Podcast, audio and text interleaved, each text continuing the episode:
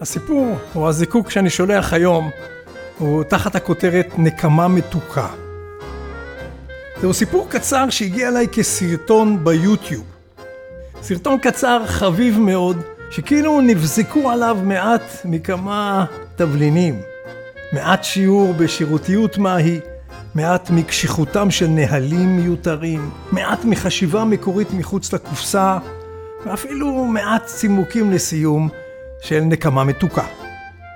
הנה ורסיה שלי לסרטון.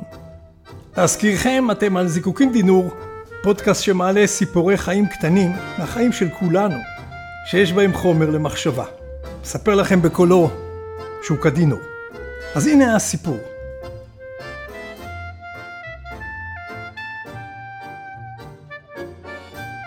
אישה מבוגרת, שערה שיבה, פוסעת לסניף של בנק. היא עומדת בתור לכספרית. כשמגיע תורה היא מושיטה לפקידה תעודה מזהה. במה, במה אני יכולה לעזור לך? שואלת בנימוס הפקידה הצעירה כשהיא נוטלת את התעודה. אני, אני מבקשת למשוך 20 דולר במזומן מחשבוני בבנק, אומרת האישה. צר לי גברתי, עונה הפקידה, אבל סכומים של 100 דולר עד 100 דולר יש למשוך מהכספומט. אני, אני, אני מעדיפה למשוך כאן. אני חוששת מלמשוך מזומן בחוץ. את יודעת, לאישה זקנה, העולם אינו בטוח כשהיה. מצטערת, עונה הפקידה, אלה הנהלים. הכספומט כאן, כאן בכניסה לבניין.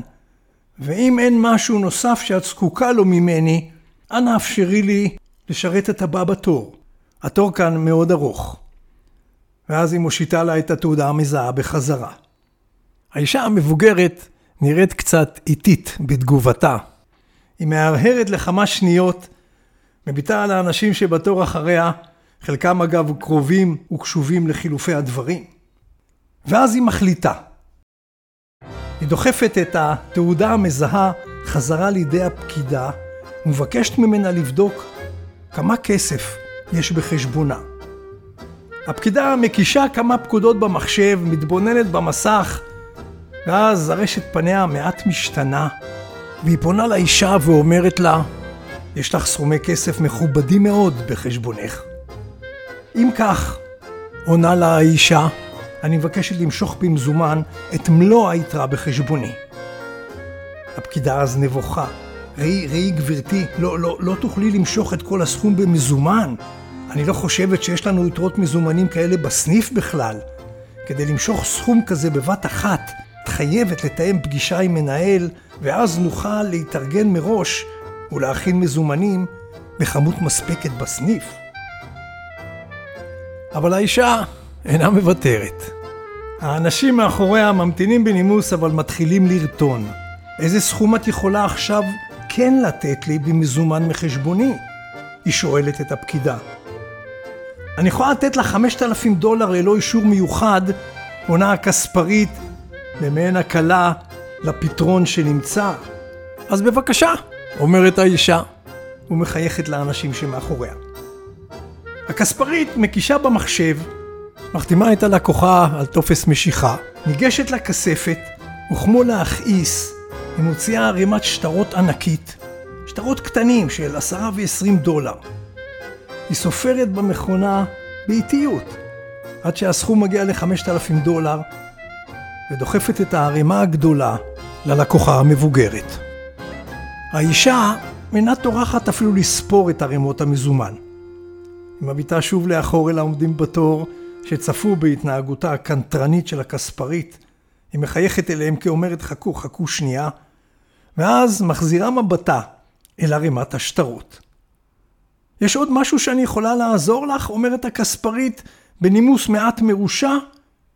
כן, כן, עוד משהו קטן, עונה האישה בקול מעט יותר רם.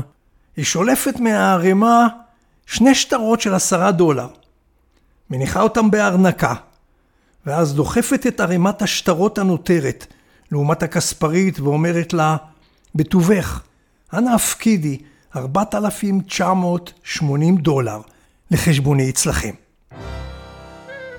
כן, כן, אנא בטובך הפקידי 4,980 דולר לחשבוני אצלכם.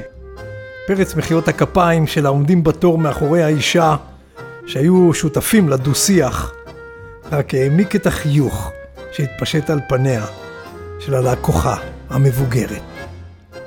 זה הסיפור, מעובד מתוך סרטון קצר ביוטיוב, שאיני יודע את מקורו. וחלפה בי מחשבה על שירות. מדוע השירות אינו תמיד סבלני, שופע פתרונות, מותאם לצורכי הלקוח? מדוע מרגילים אותנו תמיד שרק צעקות או איומים בנטישה גורמים לכך שלפתע צצים פתרונות יצירתיים, והנה אפשר להיענות לדרישות הלקוח הקטן מול מפלצת עסקית גדולה בדרך כלל.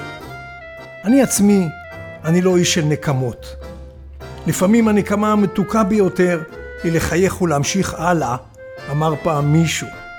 ובכל זאת, הרי אנחנו בני אדם, ונקמה קטנה ושנונה כמו זו שבסיפור היא נקמה מתוקה שמעלה חיוך על השפתיים שמרמז מגיע לה, מגיע לה. זיקוקין דינו, שוקה דינו.